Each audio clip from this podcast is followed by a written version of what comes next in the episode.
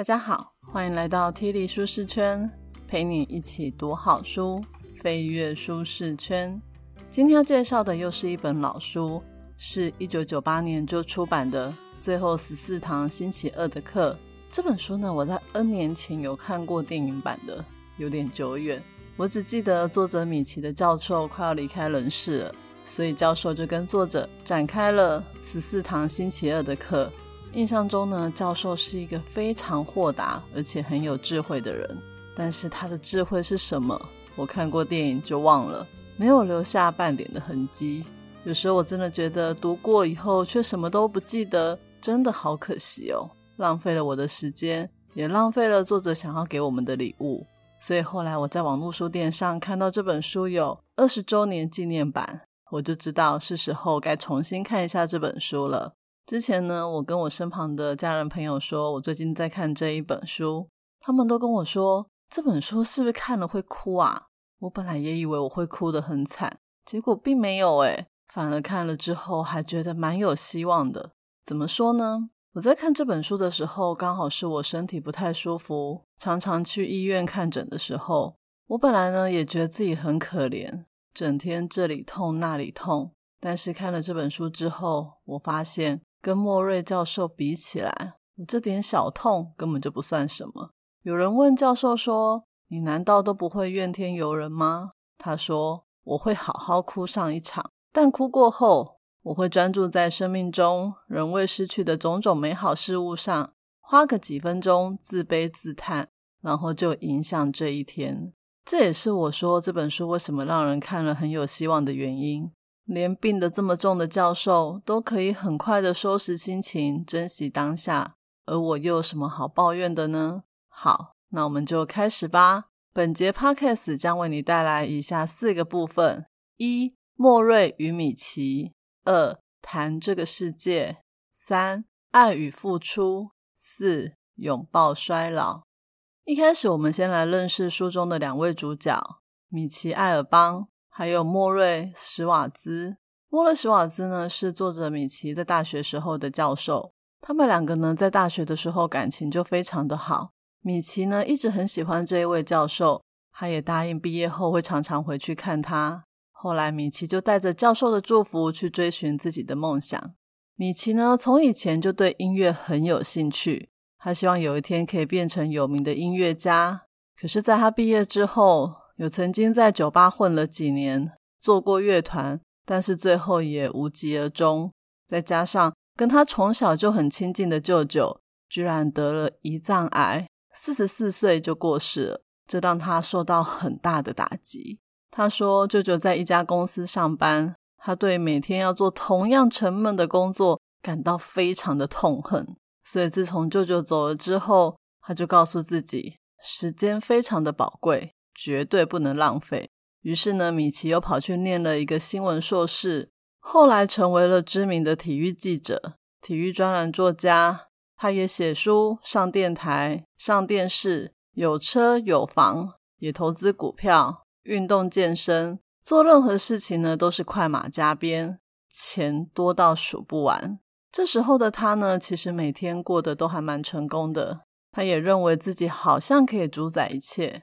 大家还记得吗？米奇说毕业后要回去看教授，结果到这个时候十几年了，他从来没有回去看过。直到有一天晚上，米奇在看一个深夜对谈节目，那天的主题是教授的最后一门课——他自己的死亡。可想而知，那一位教授就是米奇最敬爱的教授莫瑞。原来呢，莫瑞在一九九四年的夏天被诊断出得了。肌萎缩性脊椎侧索硬化症，简称 ALS，这是一个非常可怕的神经系统重症。这个病呢，就像蜡烛一样，会把你的神经融化掉，到最后你的身体就会像一滩蜡。而且它会从腿部开始发作，你就没有办法控制大腿的肌肉，没有办法站立。再来就是你会没有办法控制躯干的肌肉，也就是说没有办法坐直。到最后，如果还活着，就必须要在喉咙上穿一个孔，靠一根管子呼吸。虽然全身的肌肉都瘫痪，可是你的神智是完全的清醒，也就是说，你就好像被禁闭在一个软趴趴的臭皮囊里面，非常的痛苦。最最最后，你连呼吸都没有办法，然后就窒息死亡，超可怕的。这也是为什么我说看了这本书很有希望，因为我平常顶多这痛那痛，但我还可以走路，行动很自由，想要吃什么就吃什么，可以做很多想要做的事情。但是如果连病重的莫瑞教授都比我开朗乐观，那我有什么好悲观的呢？我想不止我有这样的想法，每个来探望莫瑞教授的人也都有这样的感触。这个教授很不简单，他比任何人都有权利。在生命的最后一刻，躺在床上耍废，但是他没有，他很积极的把握人生。他对朋友说：“如果真的想要帮他的话，就不应该同情他，而是常常来看他，常常打电话跟他讨论他们的问题。”教授希望在还可以说话的时候，尽量的帮助到每一个人。很多人来莫瑞教授的家，一开始都觉得他们是去陪伴、安慰教授。毕竟有谁比他更需要关心呢？结果每个离开莫瑞教授家的人都是哭着回去的，因为呢，他们都在教授那边得到了安慰跟救赎。教授说：“死亡虽然是一件很悲伤的事，但活着不快乐也是悲伤。来看他的人有很多人都不快乐。其实作者米奇也是个不快乐的人。他要来看教授之前还蛮挣扎的。大家想一想。”你会想要回去看以前大学的老师或高中的老师吗？你想和不想的原因是什么？有人可能觉得自己不够有成就，所以不敢回去见老师。但成就又是什么呢？是有钱有地位吗？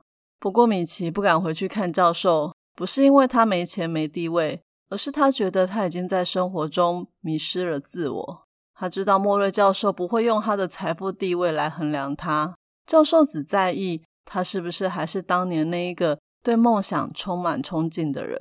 而米奇知道，他早就已经把梦想抛到一边。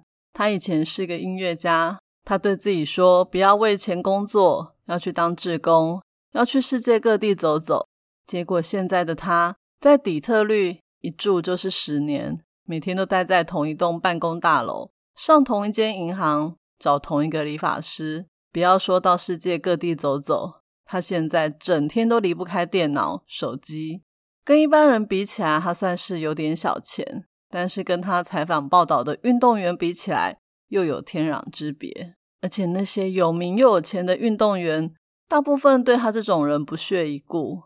米奇呢，在以前年轻的时候，会跟教授谈论生命的意义，但现在早就没有跟任何人谈过这个话题。说真的，如果不是教授病重，他恐怕是不会回来见教授的。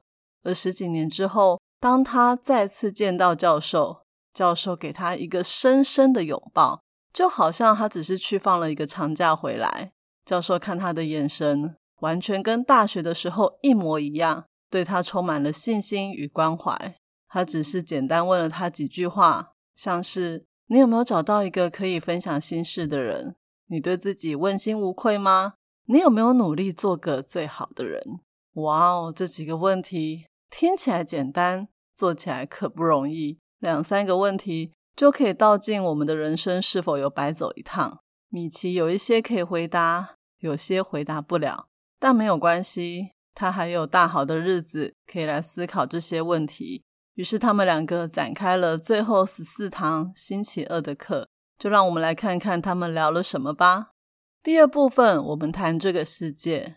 我在看这本书的时候，觉得教授有一个小小的口头禅，就是他常说我们的文化怎样怎样，也就在说我们的文化哪里不好，因为这样不好，所以我们要怎样怎样。那大家现在是不是很好奇，那个我们的文化到底是发生了什么问题呢？我来讲一段，教授有说到，我们的文化让人们没有办法自知自视。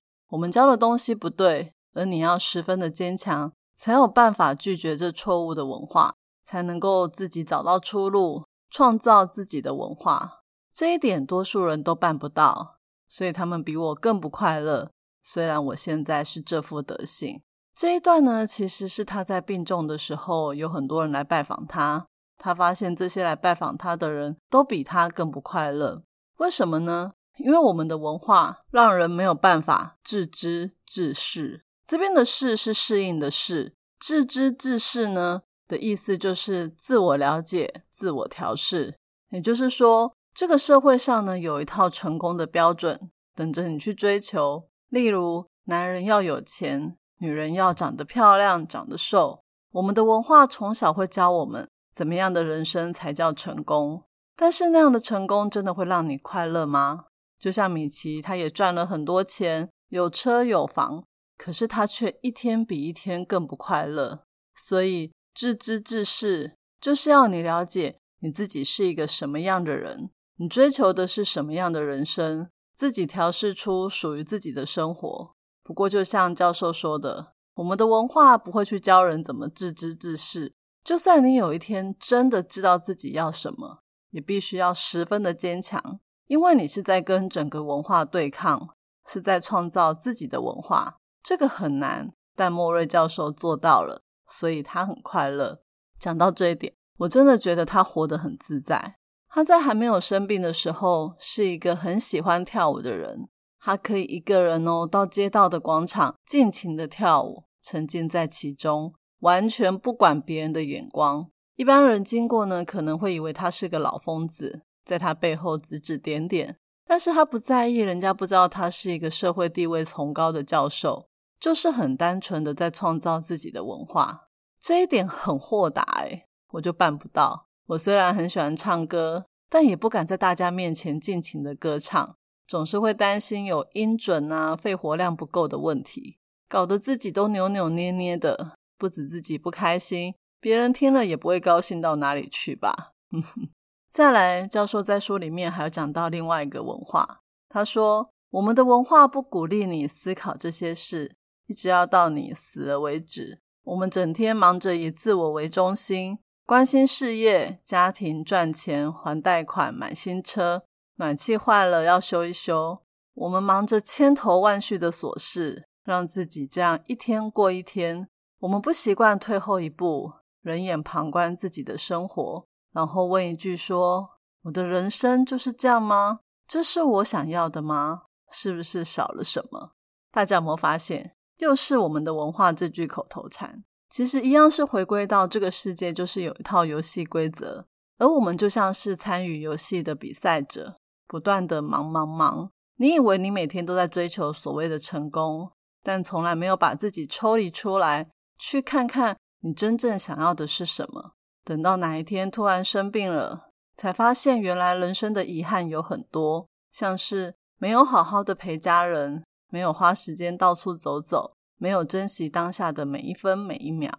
教授有提到，我们人类最大的弱点就是短视尽力，我们不去看我们长远的未来，也因为我们把目标放在不对的地方，才会导致对人生的幻灭。讲到这，我最近很有感触。因为我前几天跟客户有一些争执，而我又是一个情绪调试很慢的人，所以呢，我整个人处在一个很愤怒、情绪出不来的状况。后来我老公就跟我说：“你为什么要为了这种事情让自己心情不好？生气反而会影响你的健康。”我听到这话的时候，突然有一种一语惊醒梦中人的感觉，然后我很快就抽离出来，退后一步来看这一件事。我知道我现阶段最重要的目标就是把身体养好，做自己喜欢做的事。但是呢，我却因为跟客户的争执，让自己的心脏负担很大。这会不会也太得不偿失了？说真的，那个客户对我的人生来说，只不过是几天的过客而已。可能我过了一阵子，连他叫什么名字我都不记得了，又何必为了他来影响我的长期目标呢？所以我决定好好的收拾心情，专注在我应该要做的事。其实教授呢，在患病的过程中，他也会陷入低潮。他说，有时候呢，他早上醒来会哭个不停，为自己伤心；有时候呢，他会非常的愤怒又不甘心。但是这种状况并不会很久。虽然有那一些情绪，但是他会起来告诉自己，我要活下去。在讲到各种负面的情绪的时候，教授有一套他自己的处理方法。他说，当孤独感出现的时候，你就放手让他去，让眼泪掉下来，完全的感受它。最后，你可以说很好，这是我这一刻的孤独感。我不害怕孤独感，但是现在我要把孤独感给抛开。我晓得这世界上还有很多情绪感觉，我要去体验它。我觉得教授讲的这个蛮好的。我们很常会去压抑自己的情绪，但是教授却说，你如果全心投入这些情绪，让你整个人都沉浸在里面，你就可以完完全全的体验它，你就知道什么是痛苦，什么是爱，什么是悲伤，而且一定要这样经历过，你才能说很好。我现在了解了这个情绪，我认出了这个情绪，所以现在我要从里面脱身。哇，这真的是一个很不简单的学习耶！我也希望我有一天可以这样自知自视，不要被愁苦困住，可以低潮，但不要太久，努力让自己专注在人生最重要的目标上。接着第三部分，我们来聊聊爱与付出。不知道大家觉得怎么样的行为才叫做爱？是无怨无悔的牺牲奉献吗？的确，这一定是的，但是有点高难度。我们一般人很难做到。不过，在这本书里面，教授对爱有个简单的实践法，就是你应该跟你眼前的人同在。意思就是，我现在跟你讲话，想的只有你。我并不会去想说上星期我们聊了什么，也不会去想说这星期还有什么事没做，或者是等一下要吃什么。听到这里，我自己觉得非常的惭愧。我女儿丽慈很常在跟我讲话的时候。我都心不在焉，一直在想，等一下还有什么事没做。丽子每次都跟我说：“妈妈，你有在听我讲话吗？”我想应该有很多人都有类似的毛病吧。我们都太过自我，跟别人讲话只要超过几分钟，眼神就变得很飘忽，脑子开始想别的事情，人在心不在。等对方讲完了，才回过神来说：“哦，嗯，是这样啊。” 其实对方知道你根本就没有在听。其实跟一个人在一起的时候，全神贯注是一种对人最基本的尊重，也是一种爱的表现。作者说，当他跟教授在一起的时候，真的是跟他在一起。教授会直直的看进他的眼里，听他说话，仿佛这世界上就只剩下他们两个人。有一句话叫做“请听就是爱”。倾听呢，必须是全心全意的把心思放在对方身上，这样子才有被爱的感觉。现在呢，丽子找我讲话，我如果刚好在想别的事情，我就会跟她说：“妈妈正在想别的事情，等一下再找你好吗？”嗯，你们觉得我有没有进步很多？其实呢，这没有想象中的简单，因为我超级容易神游的，要专注的跟对方同在，真的要很刻意去做。所以说，爱人真的没有这么容易。全神贯注的与他人同在是一种爱的表现。那接着我们来谈一谈付出。不可否认的，每个人都需要爱，都渴望被人所爱吧。但是物质是不能取代爱的。就像有的父母给孩子好的住处，念私立贵族学校，给很多零用钱，他们以为这样就是爱。但事实上，孩子并不会感受到爱。因为物质的东西永远没有办法取代爱，或是温柔，或是亲切，或是父母之情。教授说呢，在他离死不远的时候，可以很坦白的告诉我们：当你最需要温柔的时候，不管你有多少的金钱或是权利，都没有办法给你这种感觉。那如果金钱、权利都没有办法取代爱跟温柔，我们要怎么样才能够得到情感的满足呢？答案是。不要吝啬把自己拥有的东西跟别人分享。这里指的不是钱，而是时间、关怀跟才能。而且这世界上有很多地方都需要这一些，像是医院、养老院、孤儿院里面就有很多孤单的人，他们要的就是有人陪伴他们。你只要跟一个孤单的老人玩牌，就可以得到新的自尊，因为那个人需要你。教授在他自己身体逐渐衰败的时候。他也是很庆幸他自己可以思考、可以说话、可以充分的利用这些所剩不多的时间来帮助别人。他说：“只有当我们对别人付出的时候，才会觉得自己活着。而且，当你去做一些出自你真心想要做的事的时候，你就不会感觉到失落，也不会感觉到妒忌，更不会去羡慕别人拥有的东西。相反的，你会觉得一切的付出，在付出的当下就已经获得了很大的回报，因为那个人在你的身上感受到爱了。最后一个部分，我们来聊聊衰老这件事。我们的文化对女人的期望就是年轻漂亮，也因为这样子，整形的产业越来越兴旺。现在不止女人整形，男人也很爱整形哦。教授说，当你年纪越大的时候，你就懂得越多。如果你一直处在二十二岁，你就会跟二十二岁一样的无知。年老并不是衰老，它是一种成长。除了你的知识、经历会增长之外，你也会因为体认到自己距离死亡越来越近，反而会想要更好好的活着。你可能觉得听教授这样讲，年老好像也没有这么糟，但比起来，年轻还是比较好吧？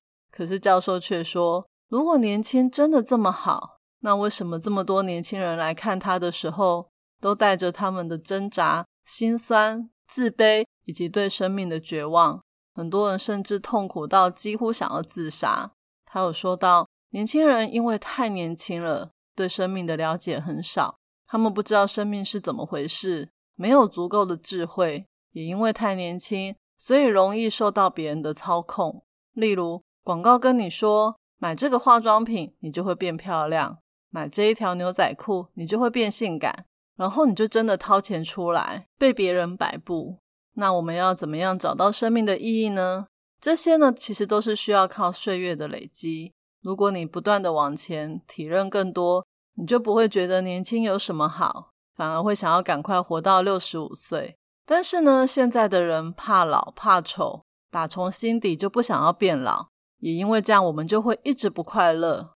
因为即便你不想变老，还是会变老。作者米奇也很妙。他在听了教授讲了这一大段跟衰老有关的看法的时候，就问教授说：“你真的完全不羡慕年轻人吗？”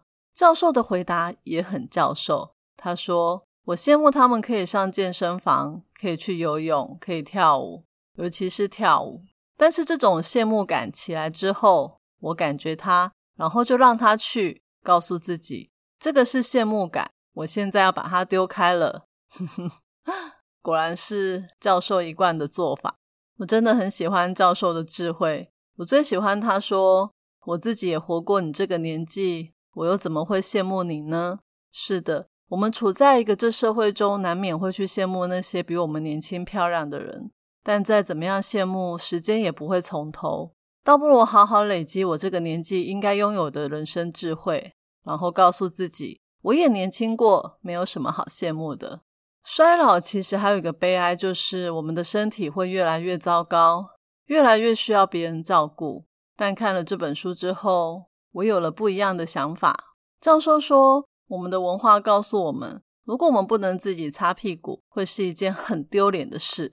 哼哼，又是我们的文化。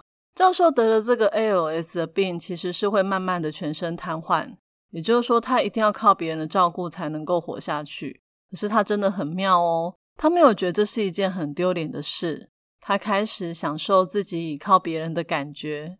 当别人呢把他的身子翻过去，在他的屁股上涂上药膏，避免红肿发炎，他觉得很享受；或是有人帮他擦拭额头、按摩他的脚，他也觉得很享受。他说这就很像是我们回头去当小孩，有人帮你洗澡，有人帮你抱起来，有人帮你擦拭。我们都知道怎么当一个婴孩，每一个人心里都有一个小孩。对他来说呢，这只不过就是回想起如何享受这些过程而已。说真的，能够做到像教授这样，心态真的要很健康。诶不瞒各位说，我在两年多以前曾经住过加护病房，那时候连上个厕所都有护士帮你拿便盆擦屁股，我每次都超不好意思的。我都会趁护士没有注意的时候，自己就把屁股擦好，因为我们的文化教我们，别人帮你是一件很羞耻的事。我真的是深刻的体会到那种感觉。但现在开始，我也要改变自己的心态，让别人帮助我们又怎么样？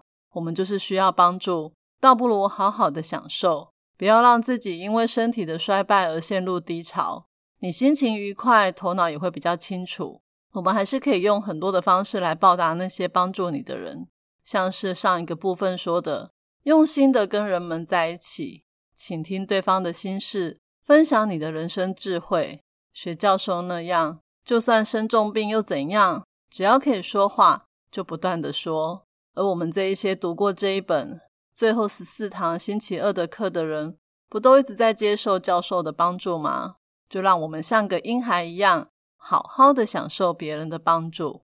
今天的说书就说到这里，最后来讲一下看完这本书的感想。这本书虽然是二十多年前写的书，但老教授的人生智慧，我想不止以前的人受用。现在跟未来的人也都很受用，建议你在人生不同的阶段的时候，都可以拿起这本书来看一看。我相信随着年龄的增长，你每一次感动的点跟程度一定都会不一样。非常推荐给所有想要更快乐的人。今天我要送给大家的三个知识礼物分别是：一、我们的文化让人无法自知自视，你得要十分坚强，才有办法创造出自己的文化。二爱的简单实践法，就是全神贯注的跟对方在一起，仿佛这个世界上只剩下你们两个人。三年老不只是衰老，它也是一种成长，也因为体认到离死亡越来越近，你更会想要好好的活着。我已经把今天所有的重点内容都放在我的部落格 podcast 的说明栏有连接哦。这一集的题目是：听完了这本书之后。你最喜欢莫瑞教授什么地方？欢迎你留言跟我分享你的看法。愿上帝给我们爱人如己的心，给我们拒绝这世界错误文化的勇气，帮助我们在一生的年岁中越活越有智慧，越老越能帮助别人。T 力舒适圈，两周一本好书，我们下次见，拜拜。